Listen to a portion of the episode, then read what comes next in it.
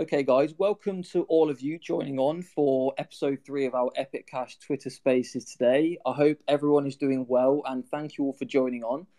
For those of you who aren't aware yet, I'm your host, Jam. I must say, I'm really excited and buzzing for the topic and episode today that we're bringing to the community.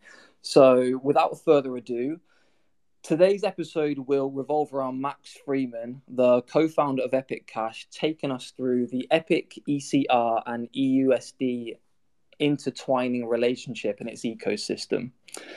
So, as a reminder, today's episode will be recorded. So, if you're uncomfortable with speaking, I would suggest to stay muted for the session. The open discussion for today's episode will be more towards the second half of the session. So, I have prepared some questions related to this topic for Max that I will kindly ask him to, to take us through. And then we can start to open up the floor for the community to ask any questions a little bit later on. So I just need to touch upon the length of the weekly episodes, you know, last week and, and moving forward as well. So whilst I really do appreciate that the community voted on 40 minute sessions, last week was a bit of a learning curve for not just only myself, but I think a few of us who are taking part in these weekly sessions. And that I think it needs a little bit of uh, well, an element of flexibility. And the reason I say that is because when conversations and discussions are flowing, the last thing I'm looking to do is to cut that short. So I think it's best for us to aim for 40 minutes, but it's also beneficial, I believe, for the podcast to have that hard stop on or around the hour mark, I think that will give us the added flexibility that I really do feel we need.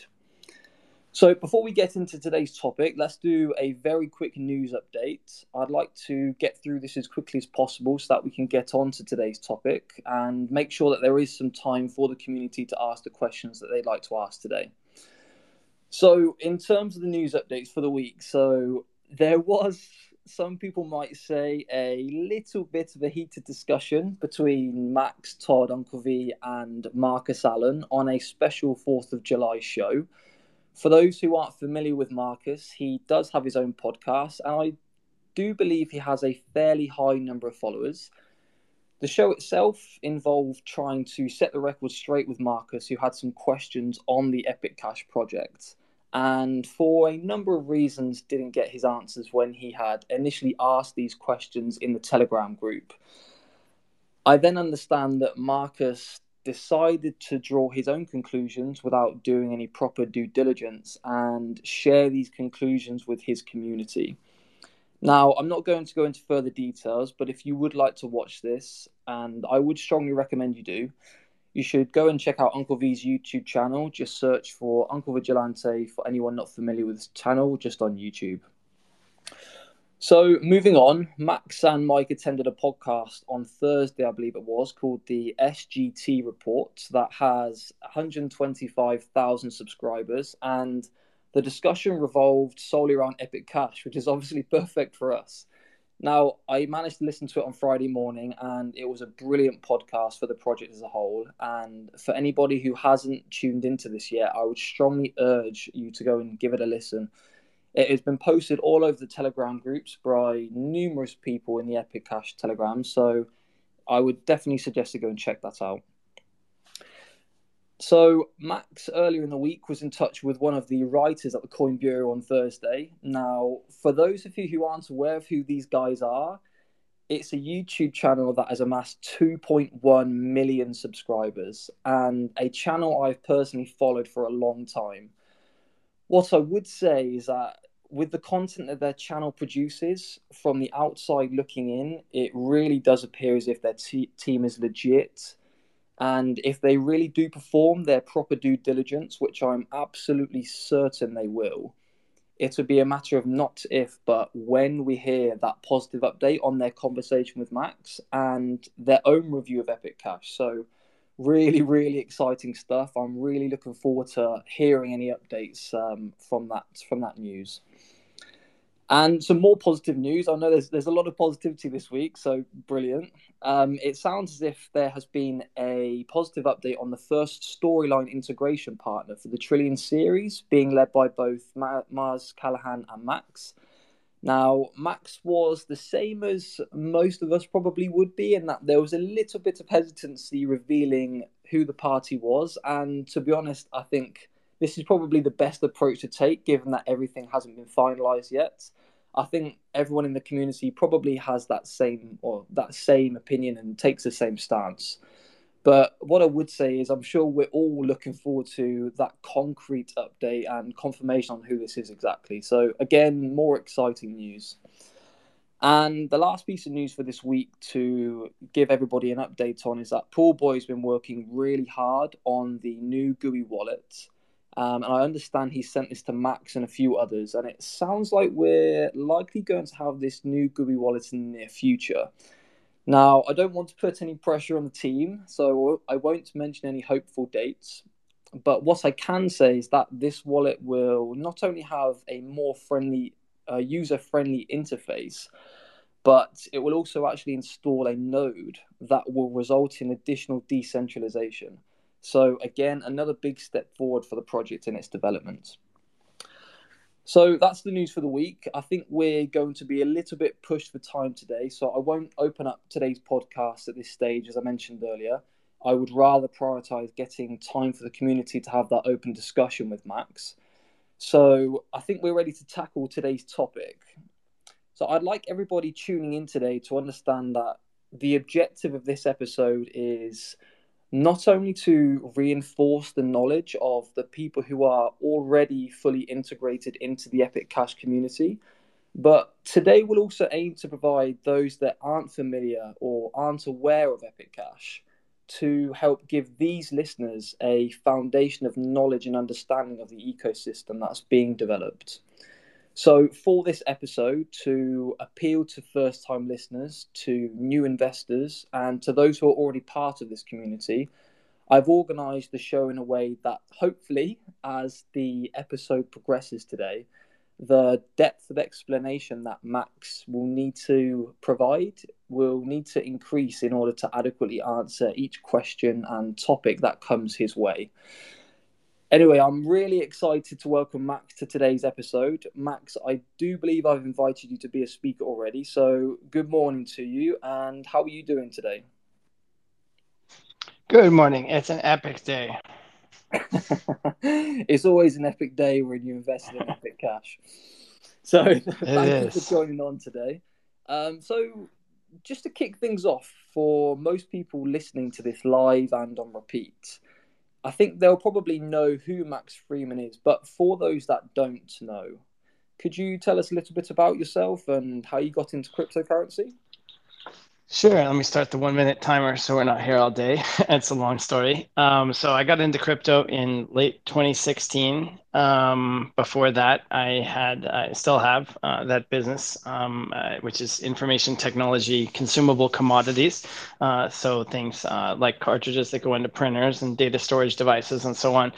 Um, so I always had an interest in precious metals. I uh, uh, very deeply care about sound money, and uh, I was a little late to the crypto party. I was very slow, and it didn't hit me until 2016 that uh, this magic internet money actually had a value. I, I, was woefully slow in getting the message, but when I did, I uh, really pivoted uh, completely to focus on it. So uh, retired from that business in mid 2016 and uh, had time on my hands and uh, by the end of the year was just spending 16 hours a day seven days a week obsessing uh, about this field and never uh, never never really stopped. Um, Oh, okay, there's there's the one minute, so I'll just uh, wrap it up here briefly. Um, so uh, it, around 2018, after that first ICO uh, boom and bust, uh, it became clear in my mind what we really needed, uh, which uh, a store of value is great, but we really really also need medium of exchange and unit of account and that's where EUSD came in. So I published the first draft of the EUSD white paper on Bitcoin Talk in December 2018, and we realized that we couldn't do EUSD without uh, a network that had the functionality that Epic does existing, and it didn't exist, so we had to go and build it. So in September 2019, we launched Epic after five months in uh, testnet, and uh, have been building ever since. Oh, thanks for that, Max. Well, I know you did say that you were late to the party, but I think it's probably fair to say, and I'm sure we all agree on that, you've probably caught up. So, uh, yeah, I'm not, I'm not too worried about that. so, yeah, yeah. In the bull market, everyone's a genius. So 2017 is a. I have fond memories of that era. So, if I could move us on to introducing the basic concepts of the three elements we have in the Epicenter ecosystem, which are, of course, Epic, EUS, sorry, ECR, and EUSD. And I think it's best that instead of us diving straight in, as I mentioned earlier, you know, diving straight in at the deep end, that we first of all start entering shallow waters, so to speak. I hope that's okay with you. This is your show, so whatever you like is fine with me. Okay, so in a nutshell, could you tell us what Epic Cash is exactly, just to start us off? Sure. So Epic is the Bitcoin idea um, on a 2019 technology base. So I think of uh, the underlying blockchain as like the silver uh, CD-ROM disk in the case of Bitcoin Core.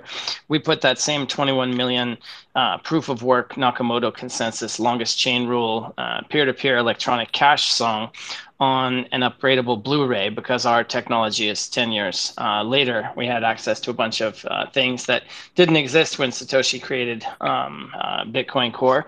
So uh, we uh, understood that there's a gap in the market as Bitcoin Core has gone off to become a pure store of value and abandoned the peer-to-peer electronic cash medium of exchange use case, uh, we realized that Epic could uh, could could serve that uh, that need. So Epic is designed to be a uh, Bitcoin standard store of value with 21 million coins, but also have the performance to be a direct medium of exchange as well.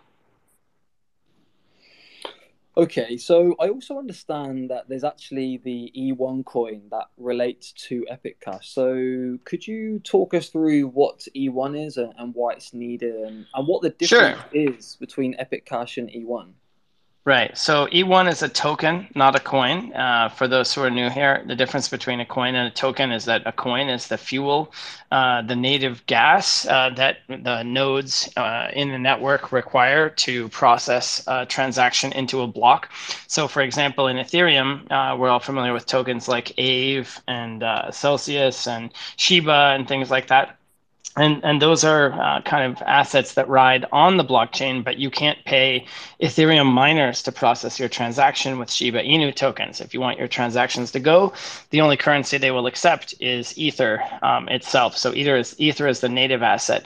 Epic is the native asset of our own blockchain, but uh, to do all the fun stuff we want to do with EUSD and EDEX and all this uh, other stuff we have in mind, um, uh, our, our chain can do many things very well. Uh, it's a single uh, focused device uh, that is intended to do those functions as best it can.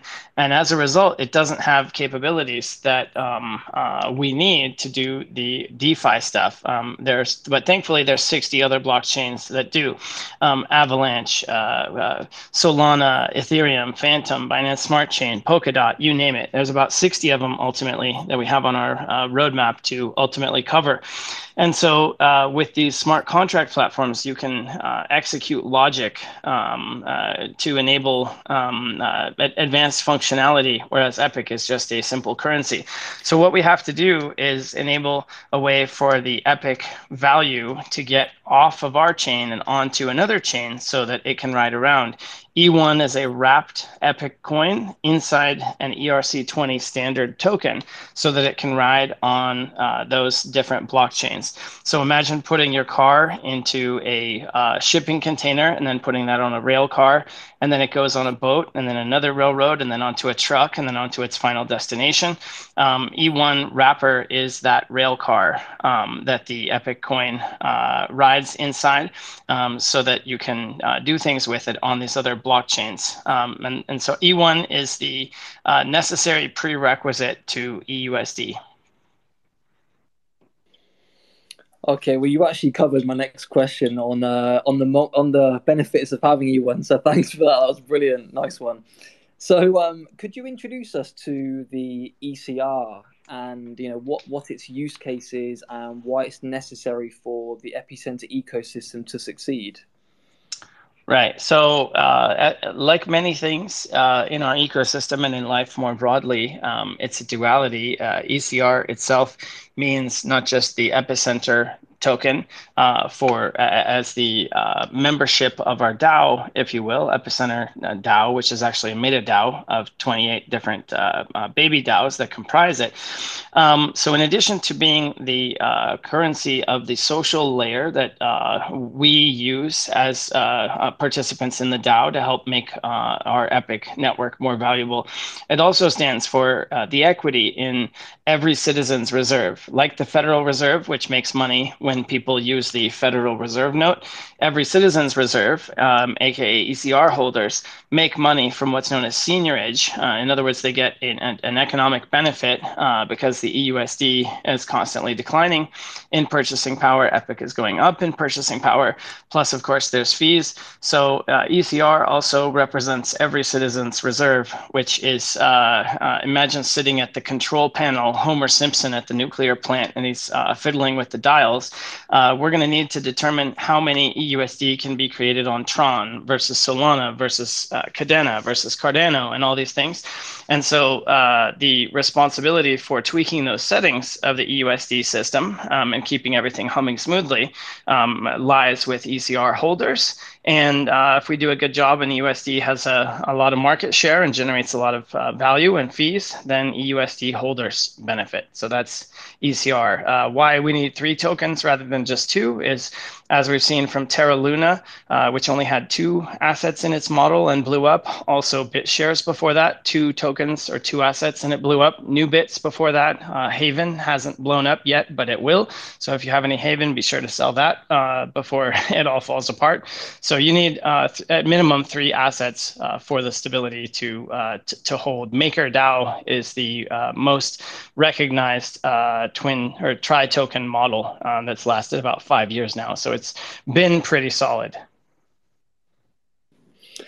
Okay, so for the final part of this ecosystem that we have, in terms of just these three elements, anyway, we obviously have the crypto dollar, i.e., the EUSD. So, could you tell us, you know, why this is being created and, and what purpose it serves exactly, and talk us through the EUSD?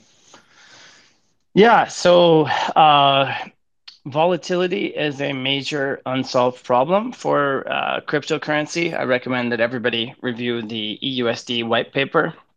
It's a very comprehensive document. It's about 50 pages right now, and it uh, goes into a lot of detail about this stuff.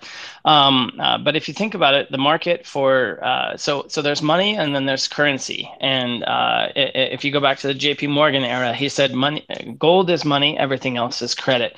And so today, uh, if you have a lump of gold, then it, uh, it it it sits there and it doesn't depend on the performance of anyone else. It's just an absolute asset that you hold title to. And as such, it tends to preserve purchasing power and actually increase uh, it's many times over over time. Um, why? Because of the scarcity and the uh, the challenge of creating uh, new gold relative uh, the new flow of gold, let's say, relative to the stock of existing gold. So the market for a pure store of value today is $10 trillion. That's about the total market cap of gold. The market for currency, in other words, um, it does uh, in, at least in its current form, depend on the uh, ability of a spe- specific counterparty to perform. If the Federal Reserve doesn't exist anymore and the United States political entity doesn't uh, exist anymore, then just like at the fall of the Soviet Union, uh, you're out of luck. Um, but as long as people are willing to accept it, then you have something that can uh, circulate around and have the convenience um, that uh, physical precious metals don't. Um, and so, uh, largely as a result of that, um, and it gets a little blurry when you look at unit of account and uh, quadrillions of gross notional derivatives uh, versus actual M1, M2, M3 uh, money supply figures. But uh, the best numbers that I uh, have seen recently figure that the global fiat currency supply is somewhere around 300 trillion.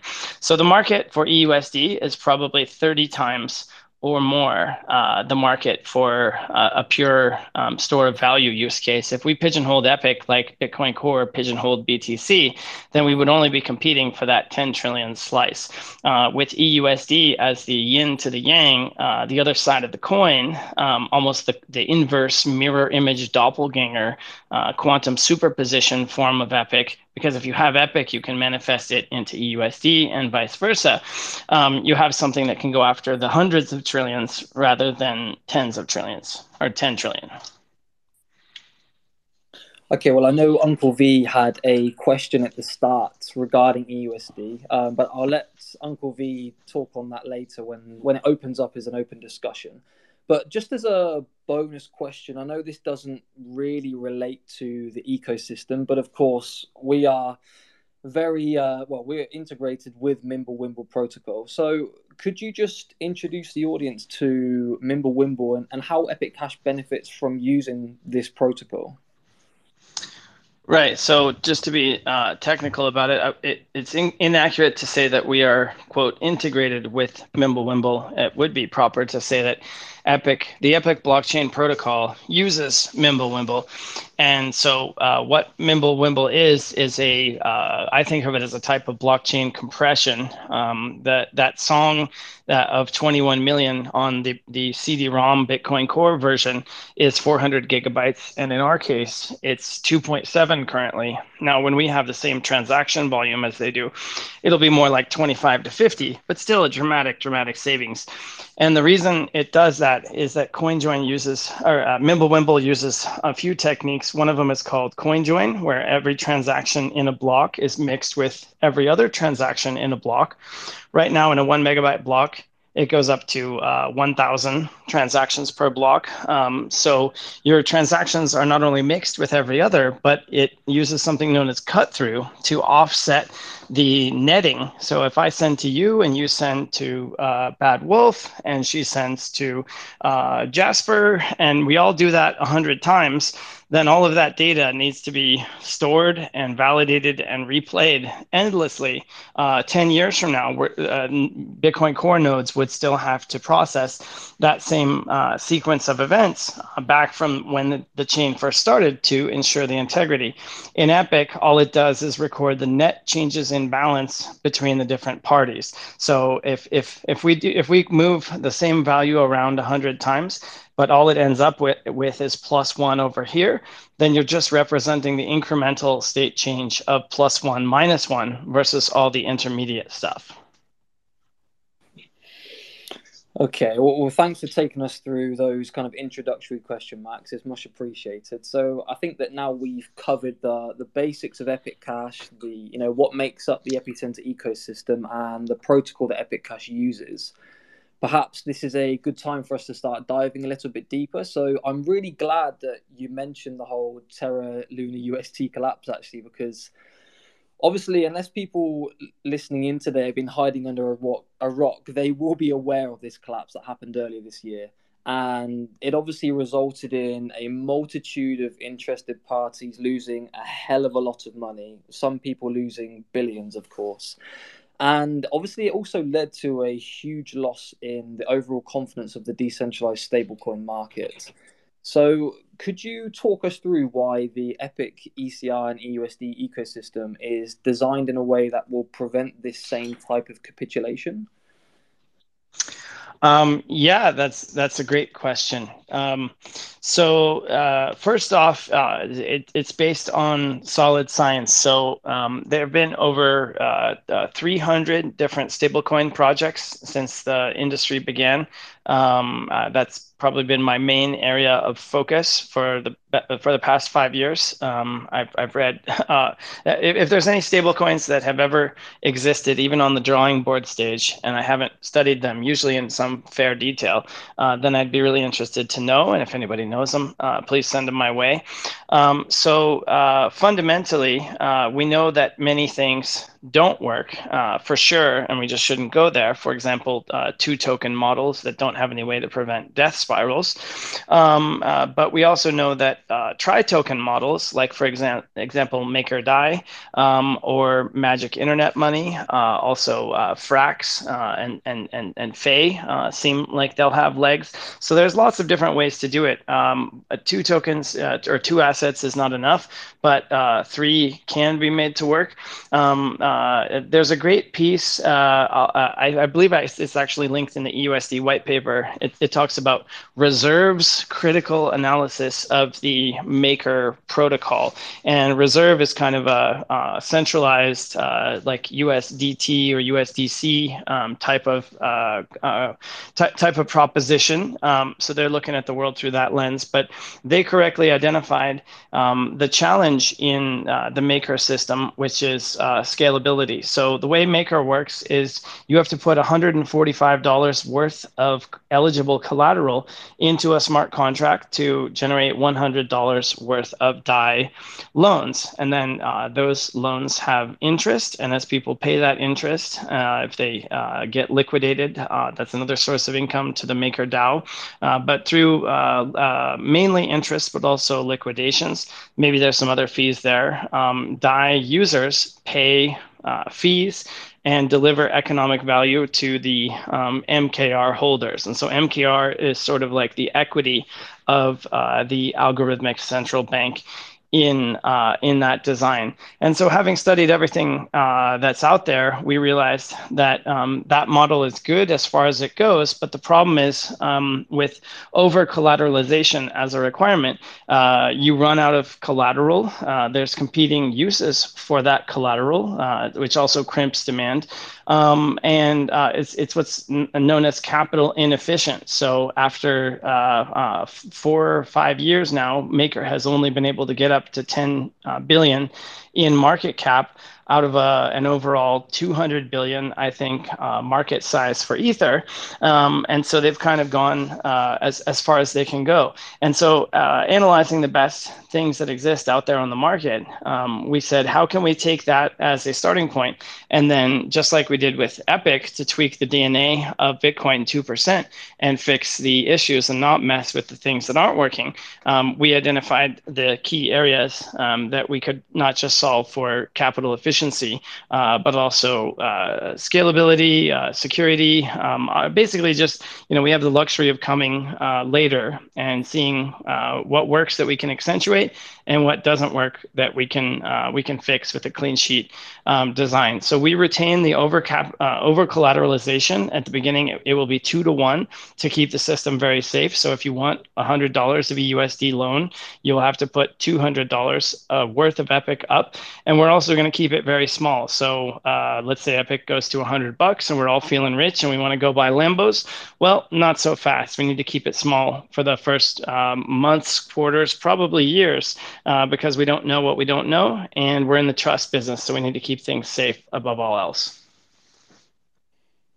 Okay, so in other words, then to, to just summarize, so we're going to keep it a, a, safe system to start with and start slowly progressing the system as we become more confident and start realizing any flaws that we potentially might see in the near future when, when obviously EUSD and, and the whole system comes out. And obviously, to maintain that safeguard as well, we will have that over collateralization of, of two to one against the EUSD. Yes, not only uh, over collateralization, but also off chain um, insurance using physical gold. So, uh, one of the portfolio companies of Epic Economy Amplifier is called EPIC Private Insurance Company. So, uh, our logo is actually very similar to the FDIC, uh, which is what we're intended to evoke. Um, so, EPIC takes a small portion of the fees that people pay and buys physical gold and sits on it in case uh, anything goes wrong wrong because you never know. Giant meteor, uh, Project Bluebeam, you know, we're all under alien attack or whatever.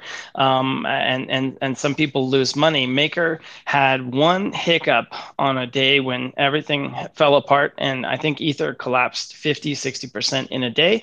And some Oracle didn't update fast enough or whatever. I mean, they fixed it, but I think people lost like $4 million or something. And it led to acrimony and lawsuits and a bunch of drama and strife. And so, just uh, thinking ahead, if we uh, just clip off a little bit uh, the, the, dust essentially, clip off a bit of the dust uh, and and pile it up over here, then uh, six months, uh, six years, when whenever down the road, uh, we have a pile of gold there uh, to make people whole when when they lose. The FDIC itself has something like one dollar of assets per thousand dollars of liability. So it's not much insurance, but it's enough where people trust it. Um, not exactly apples to apples here, of course, but I think uh, something like the EPIC insurance um, goes a long way to showing not just the market, but also regulators that we really take uh, their concerns about people not losing money seriously. Okay, that, that makes sense. Okay, so to me, my understanding is that it sounds as if all of these elements that are being planned for Epic Cash and the Epicenter ecosystem they represent a decentralized and private version of the financial system that exists today. So, Epic Cash being digital gold, ECR acting like a similar party to the Federal Reserve, and EUSD would be the USD we have today. Now, obviously, there are there are a few differences which I know you feel very passionately about. Like, for example, USD being not, not being backed by gold, and obviously some other some other factual views that we have on the Federal Reserve. But could you offer your thoughts on that and talk to us how you feel that the epicenter ecosystem will will succeed by being a better version of the current system we have today? Yeah, so that gets to the heart of it. Uh, Paul Krugman uh, famously said that, what backs the US dollar um, after uh, gold and after petrodollar are no longer backing is men with guns. So our system does not rely on coercion and violence uh, to, uh, uh, to exist. Um, that's very important. there is no central authority in our system. It doesn't depend on trust. Um, our system doesn't require permission. Um, uh, it, it can also never fail. I mean, of course, we have to assume that the internet exists and blockchains exist and uh, many other things uh, that I think we'll all agree on uh, are, are, are safe to assume uh, that are going to uh, continue to be the case. Um, but if you live in Canada, the Interac um, electronic payment system um, went down yesterday. Canadians could not make payments. Um, in in England, the, the real time gross settlement system back in 2014 was down. Uh, Russia just got cut off from SWIFT and the global financial system. Uh, Russia and Af- Afghanistan both had, um, uh, in Afghanistan's case, I think it was $10 billion. In Russia's case, I think it might have been 640. Somebody can fact check me on that. But basically, Western uh, uh, countries just said, oh, we're going to steal your money. uh, they had the uh, power to do that. Nobody can steal your value um, or deny you access to that value um, with our uh, concept of money. Um, so our money is politically neutral. Um, it doesn't depend on violence. Um, it also doesn't um, uh, redirect wealth upward from the have-nots to the have-yachts, as we've seen since 1971 when uh, we went off the, the gold standard for the Federal Reserve note. It led to some very severe consequences uh, for the erosion of the middle class and poor people not being able to get ahead. And meanwhile, uh, uh, the you know the caviar set uh, adds ever more zeros uh, to their wealth, and so you're seeing a, a lot of social consequences. Um, so longer term, it's not just about the money; it's about the type of world that we will have um, as that money becomes baked into our commerce and our social um, understandings. I really think uh, if we didn't have uh, Epic and EUSD and the Freeman family and Epicenter DAO and all these things that we were doing, um, I, I, mean, this great reset, like I'm not one to, to eat bugs and uh, uh live in, in a FEMA camp. I would just be completely distraught um, if we didn't have this reason for hope. And I know a lot of people feel that way as well. So we can't control um, that the uh, uh, deranged psychopaths are bent on destroying the world we have. But what we can do is uh, stay strong for the post reset world and uh, uh, uh, you know create the change that we want to be um, and and have something to look uh, forward to, which I think is really important. Yeah, well, you'll you'll own Epic and be happy, right, Max? yeah, that's the point. So I'd now like to open up the podcast to the community members on the call so that you can ask Max any questions on today's topic. So I do believe I've invited you all to be a speaker. So, you know, if you'd like to unmute yourself, the floor is all yours. Hey, Max. Long time no speak. Uncle V. Yo, yo. hey, um, Jam, first of all, I want to just say thank you for this series. These are great questions. I did want to add one last bit of news for anybody interested, and I think most in the community will be. But tomorrow morning, Mike Mamula will uh, be appearing. He's interviewed uh, on New to the Street, and that can be found on cable uh, if you have Newsmax, and it'll be at 10 a.m. Eastern Time. So Sunday morning, tomorrow morning, 10 a.m. Eastern Time. And uh, Max, I just wanted to, I really feel that the description of Epic, E1, EUSD, ECR, uh, was excellent but incomplete. Um, I think in most of our minds, it comes full circle when you explain the what's possible. Can you describe how those assets will work uh, for the bank of me or the bank of I, whichever you choose? Yeah, yeah. So, I mean, you would probably call it the bank of Uncle V.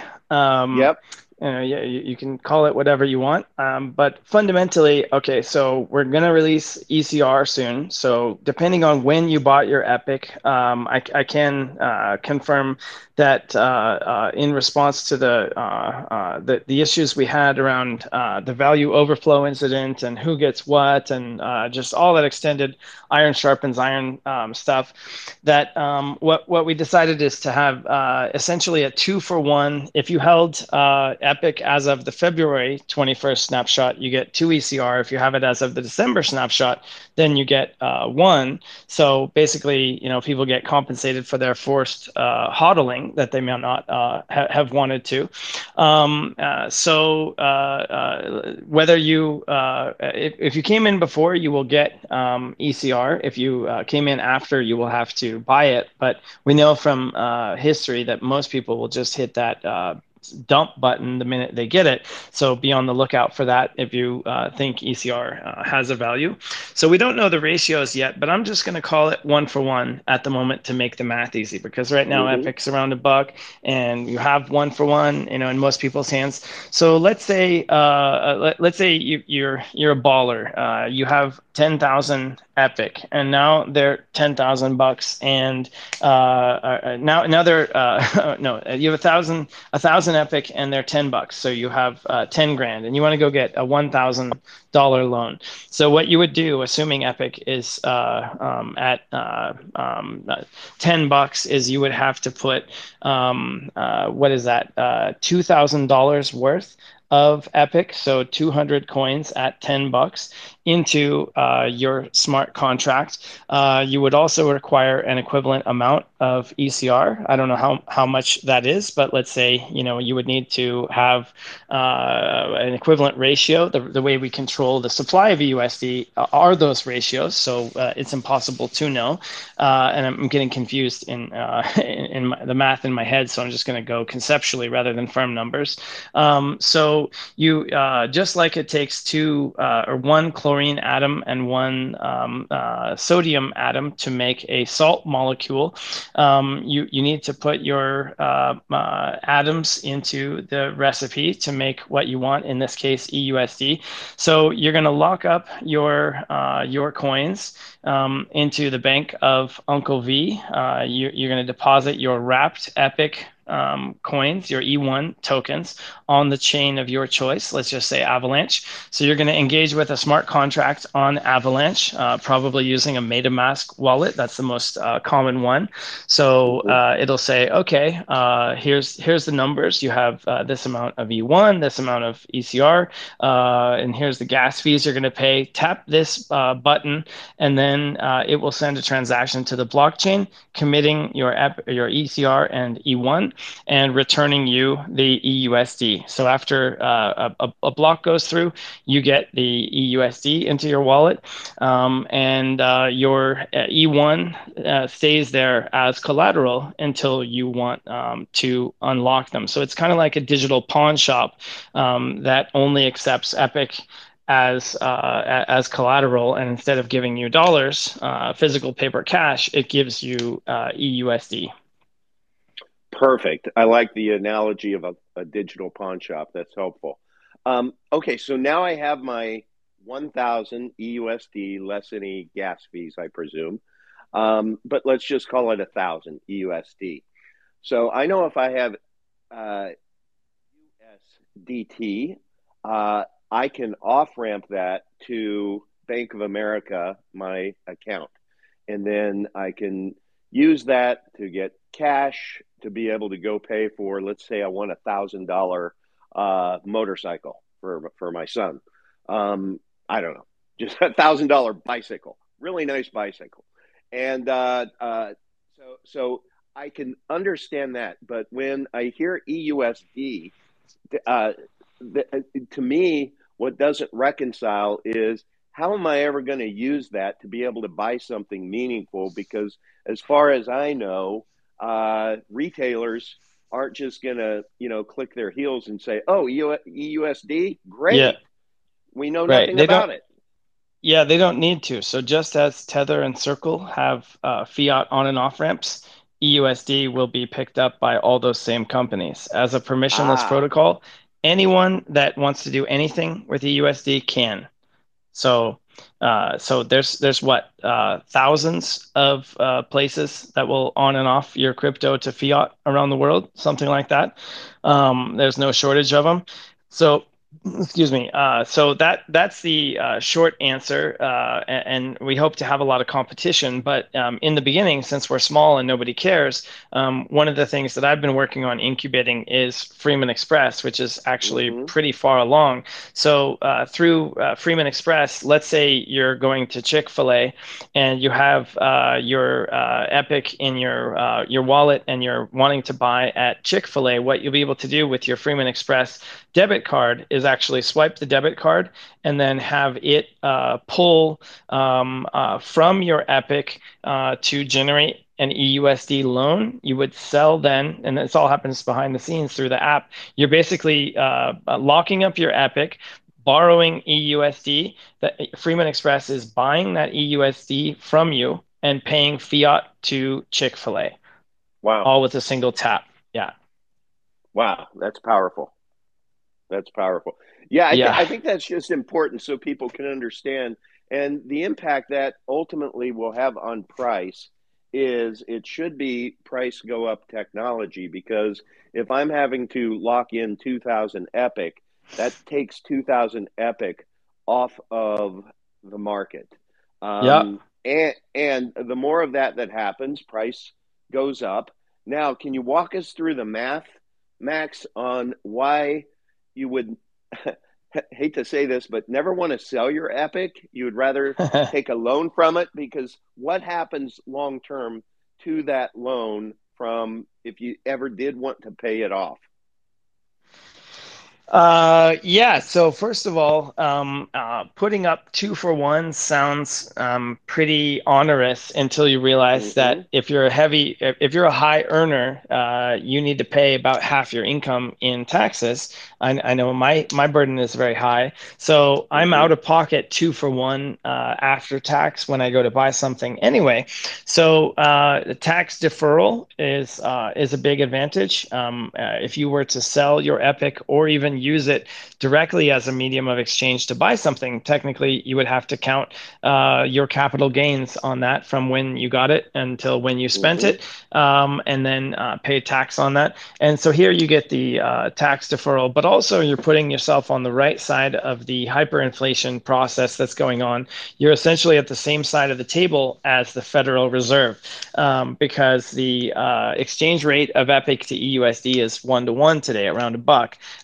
If it goes to 10 bucks, then it requires only one tenth as many coins to buy back your debt position. If we go 100x, it takes 1% as many coins. And so you're mm. sitting pretty, letting your money that's sitting there, which is growing in value, make it cheaper to uh, to pay off uh, to pay off the loan.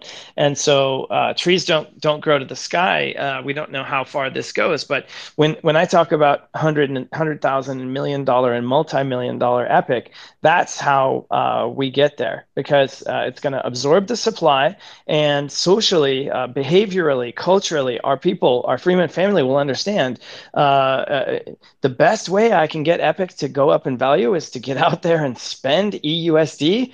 Let's get it on, yeah. you know. And no, then uh, I hope that's not lost on everyone.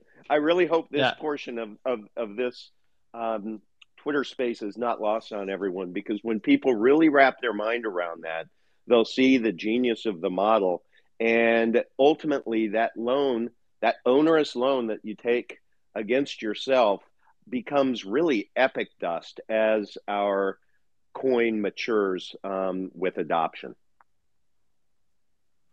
Can I just go back to the the mechanism of the loan and and how we uh, get to the point where we get our collateral back? That is that essentially the, the so the collateral is somehow static. Um, we get ECR in return, and at some point we get it an amount of ECR that's equivalent no, to the, no, the amount? Of, no, no, no. So you're talking about redeeming uh, EUSD for Epic or getting your collateral back as a loan creator? Because remember, there's all these different parties to the different parts of uh, the overall process that don't need to necessarily do everything.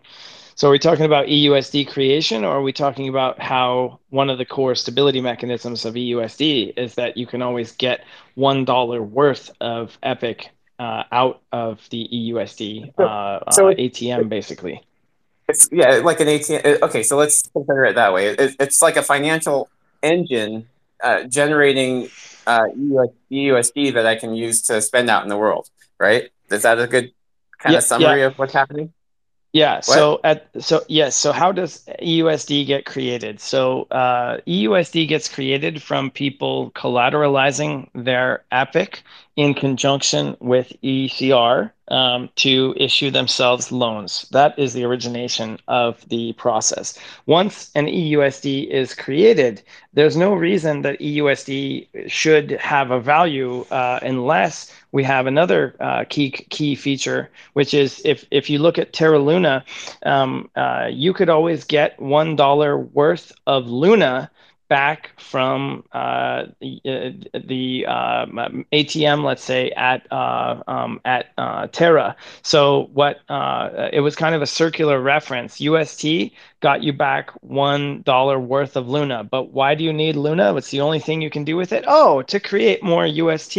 So that kind of got big enough until people reali- realized that there was no there there, and so ours is a little bit different. So that same redemption for one dollar worth of of crypto, uh, as we saw in the Luna concept, is applied to uh, Epic itself. So basically, the ECR algorithmic central bank, every citizen's reserve, um, uh, is uh, basically on the hook to pay out one dollar worth of Epic at whatever the current rate is um, to any holder that wants to present EUSD to uh, a smart contract. So let's say Epic is trading uh, at 10 bucks and I have a thousand EUSD. Well, then I can go and bang them into the smart contract of every citizen's reserve and uh, get 100 um, Epic coins out. Whatever the rate of Epic to EUSD is, that EUSD holder is insulated because when they cash it out to Epic, they're always going to get one dollar uh, worth. So different uh, economically interested actors with very differing views and time horizons and goals of what they're trying to do um, can all interact. Hopefully that makes sense. It makes sense, and the math adds up. What you said and everything, but when I'm going, when I'm really trying to get my head around is, I put a thousand dollars or a thousand Epic, or wait, a thousand dollars worth of Epic. No, two thousand dollars worth of Epic, and I get a thousand dollars of mm-hmm. USD.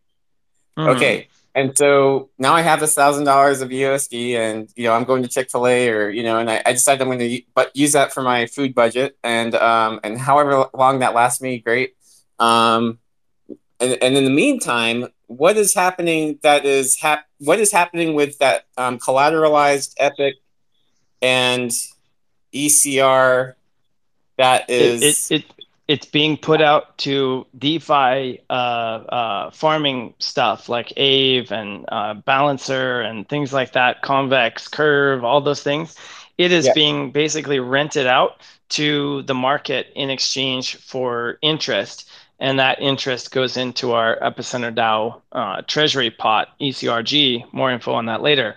Um, so you know the money is not just sitting there; it's working for right. us. And the way it's working is, uh, as we saw with uh, with our ECR on WanChain and QuickSwap and HoneySwap. If you don't have people to put in the liquidity pool uh, on the other side to do the LP, and nobody wants to do that, then uh, you know it, it's kind of like an isolated little island, and nobody goes there. Um, so this uh, what we're doing here, these next steps solve so many things of what we so, need, big picture at once so market trends are market trends and there's volume surges and and you know there's slowdowns and everything. And, and so at various given times the the the the, the how how long my thousand dollars works will will change or how, how long i can keep that going. But in, in the meantime my my collateral uh is is is working for me and i'm i'm i'm getting sort of replenished. And, and at some point um, like depending on how efficient I am at eating food, I could I could conceivably have a, you know a, a never-ending gobstopper of, of money coming out of this collateral. I, I, I, I think everybody that's in the boat now is uh, yeah. may not feel that way yet, but we're all independently wealthy beyond measure. yeah, but but just I, I I tend to agree with that anyone who's in crypto um, and and well well, just well, you know, I can't say that, but anyways, um, because there's a lot of foul places you can end up in crypto, and and uh, we're we're not one of those foul places. We're in the right place. Um, but but but did that does that does that make sense? So that um, depending on uh, that that, yeah. that fluctuates how how our loan comes back, right? Like how how uh, what I don't know. Yeah, I mean, it's a it's a dynamic system, and uh, we're going to yeah. have to stay on top of it all the time. Uh, thankfully, we've got many policy tools to uh, uh to to keep everything humming. Um, but I would also highlight that over time, we know that Epic has proven number go up technology from uh, Satoshi. So uh, the collateral is growing in value, and we also know that the Federal Reserve is never ever going to stop printing more currency. So the value of your debt, your asset side of the ledger is growing and your uh, deb, uh, your liability side of the ledger is shrinking. So you're really making it both ways. Hey Max, yeah. uh, one last question for me, and then I know that we need to wrap things up. But um, this is what keeps me up at night. Um, of course, we have seen swings within days of uh, uh, you know Bitcoin or even Epic uh, falling fifty percent or more. It's just how these volatile markets happen. What kind of protection could be built in, if any, to where that $2,000 of collateral I put in just gets wiped out in a day because there was this crazy swing right. because, yeah. Yeah, yeah. So, uh, so uh, Maker survived a 60% single day collapse in the price of Ether, and also a 90% collapse uh, over the better part of a year uh, from in the 2017-18 uh, or 18 meltdown, 18-19, let's say. So uh, we have prior art to look at, um, but if you mm-hmm. look at the EUSD white paper, there's about a dozen, maybe 14 now that I think of it, different policy tools uh, that we have in the stability mechanism um, to help address this. Uh, so uh, um, maturity transformation, to use banker speak, people that have a long-term time horizon and want to get a little extra uh, juice, uh, like a 30-year treasury bond pays more than a 10-year bill, pays more than a 30-day mm-hmm. one. Uh, so we, we've got that to look at. Um, also risk tranching, things like catastrophe bonds and lottery bonds, um, protocol debt. So the Epicenter DAO itself can issue debt uh, to absorb supply and things like that. Basically, uh, giving uh, you know debt with future equity warrants on top. Um, I mean, there's we threw the kitchen sink at it. Um, we the reason that we don't have a USD today is we didn't want to make a system prematurely that uh, could only scale into you know hundreds of millions or billions before uh, reaching limits or or blowing up even worse. We were thinking all right we need to be able to scale into the uh, billions tens of billions hundreds of billions trillions and beyond. And if we can't do that if we can identify anything at any level that's going to make this uh, run into uh, uh, growth friction and can't go beyond that like we're seeing in maker or uh, existential risk like we saw in terra luna then we just can't ship it. It's it's premature. Mm-hmm. and so as as we kept identifying those things that could kill us, we figured out the tools that uh, would uh, give us uh, security against that. And then when you overlap them all together, I mean, there's uh, nothing else even close yeah. on the market, even on the drawing board.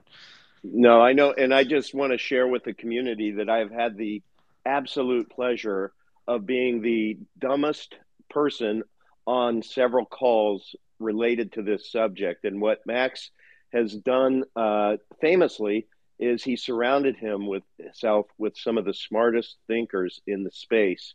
And I remember some of those calls, Max, where you were getting beat up very, very hard on the subject I brought up. And uh, and and it's these same people that were asking all of the challenging questions who've been part of the solutions, and it's just re- been really, really cool to witness. That's how we improve. Yeah, uh, that that crucible of uh, adversarial uh, thought, red team, blue team, really helps mm-hmm. us uh, sand off the, uh, the, the rough edges. Absolutely. Okay. And I, sorry, sorry, Bad Wolf. Just uh, just let's just uh, have two more questions for today, then. Yeah, so we can try and wrap this up. I know Kim and and uh, and Levi Epic, you'd like to ask some questions, so let's uh, let's go through them and then we can wrap it up, guys. Yeah.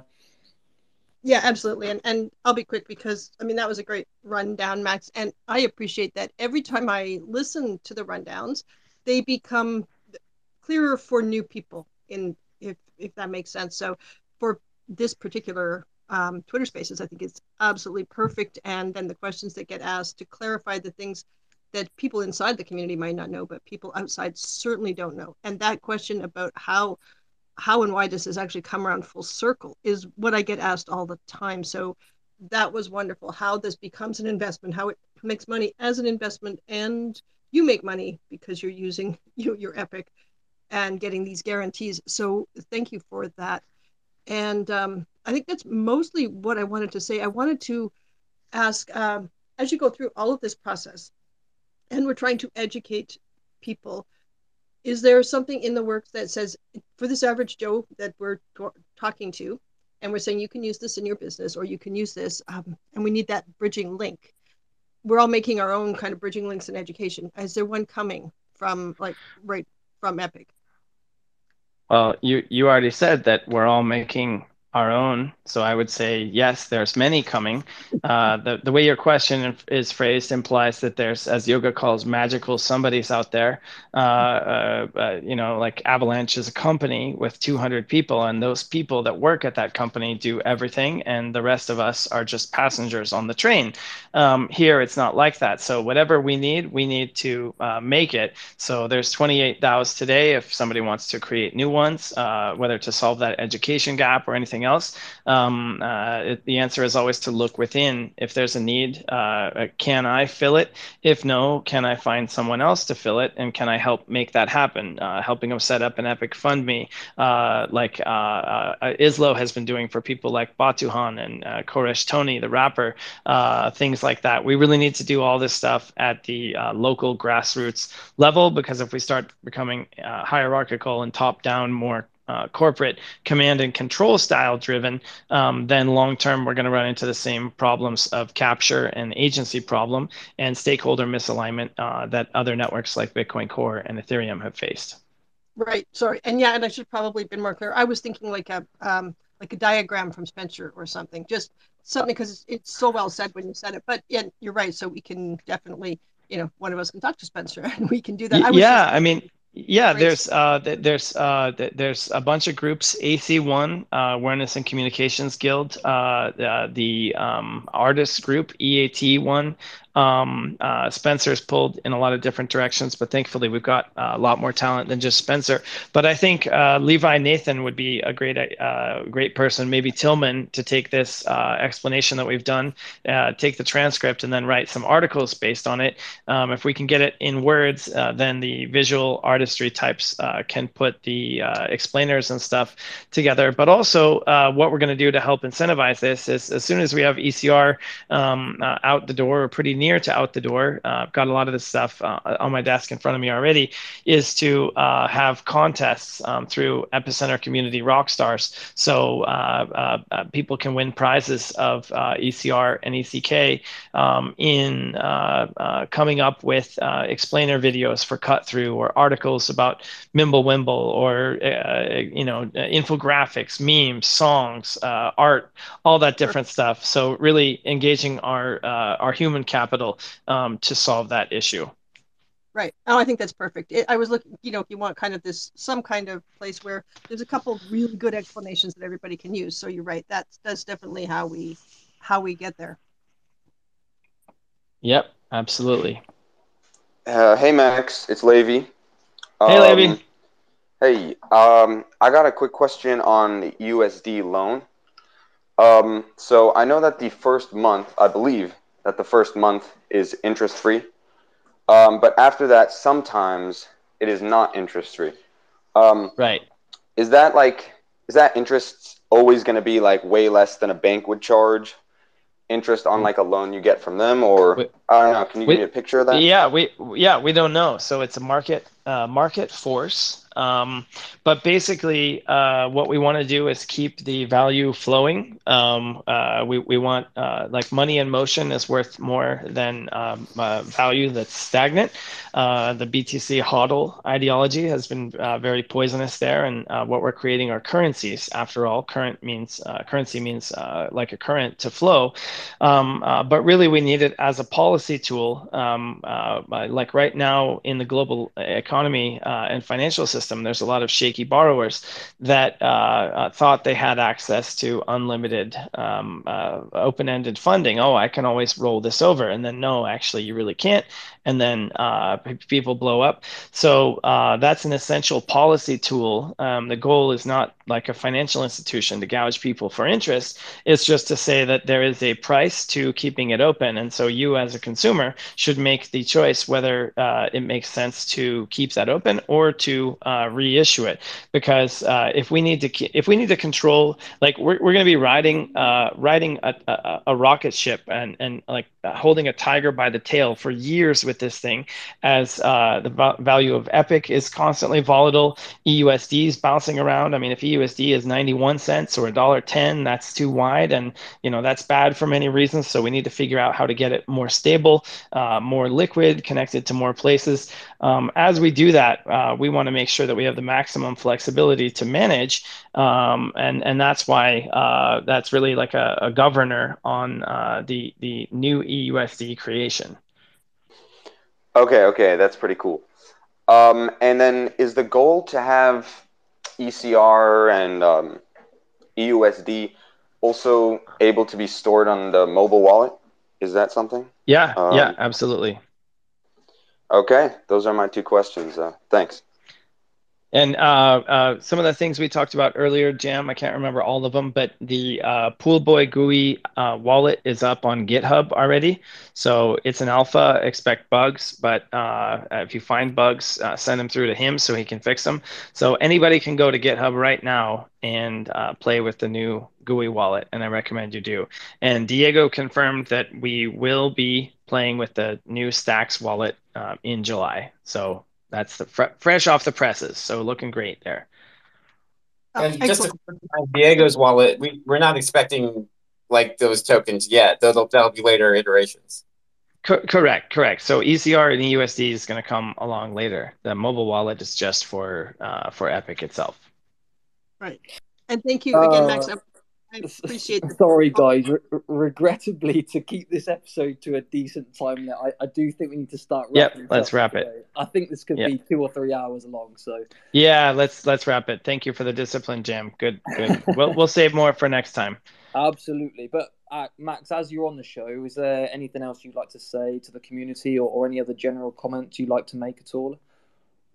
Uh, it works if you work it. So uh, it works best as a participatory exercise. This is the time where we can all ask ourselves uh, what we can do to make our uh, vision a reality. Um, setting up people with wallets. Uh, if you know somebody and uh, you like them enough to care about them, to help them get this precious gift of knowing how to use Epic when it's early uh, and and uh, not very widely known, um, then they'll do great. So if we can all identify ways to get our oar in the water and row, uh, then we'll get there a lot faster. Okay, that's that's brilliant, Max, and thanks again for the updates as well on on the wallets. Thanks for clarifying that, and uh, obviously thanks for your time for coming on today. Now I'm confident that you know if any of you listening in are new investors on on repeat or tuning in now, that this podcast has hopefully helped you to begin to gather an understanding on this fantastic cryptocurrency project. And I'm sure that those tuning in who are existing community members, it's helped you to either confirm or, or increase your existing knowledge that you know you already have. Um, so for those that aren't familiar with Epic Cash and you've just started listening in, so I encourage you to come and join the community on Telegram, t.me forward slash Epic Cash. Come and ask questions, come and learn about Epic Cash. You can then decide for yourself whether purchasing your first Epic Cash is right for you. For me, Epic Cash is a game changer in the blockchain and, and crypto industry. And no, this isn't me just shilling another shitcoin like so many YouTubers and podcasters do today. I'll mention no names. But it's the only cryptocurrency for me that I know that has the genuine opportunity to bank the unbankable. So, episode four will be next Saturday, same time, 2 p.m. Eastern. So, come and join us again next week. The poll for topic of episode four will be posted on my Twitter as normal, either this afternoon or tomorrow. There, and you may have seen this in the Telegram groups, there is a current Twitter poll right now on my profile for the proposal of starting a new podcast series called Passion for Epic. It will involve Epic Cash community members coming on and telling us all about their individual projects. It could be mining, security, their Epic Fund Me initiatives, or simply being content creators. Now, the proposal is to run this on an ad hoc basis, approximately 15 to 20 minutes for each episode. So, if you haven't yet voted, it would be great to hear your thoughts, and then I can kind of gather an understanding of whether there is going to be enough interest in this idea. So, as I announced earlier in the week, the podcasts are now going to be available on the go on a number of different platforms, including the likes of YouTube, Spotify, Apple Podcasts, and Amazon Audible and Music. So if you would prefer to listen there, then just simply search for epic underscore hodler or let's talk epic cash before we do sign off, I would just like to say like a big thank you to the community and you know all of the comments that we've received or I've received, sorry, for the kind and positive feedback. You know, I really do appreciate it. And I think I probably said a few too many times that this show is for the community and to help Epic Cash grow. So, you know, let's all continue to help move this forward together. So, to all of you listening in, thanks for tuning in today. I hope you all enjoyed it. I hope everyone has a lovely weekend, and I'll speak with you all again next week. So, cheers, all. Thanks, Jim. Bye. All right.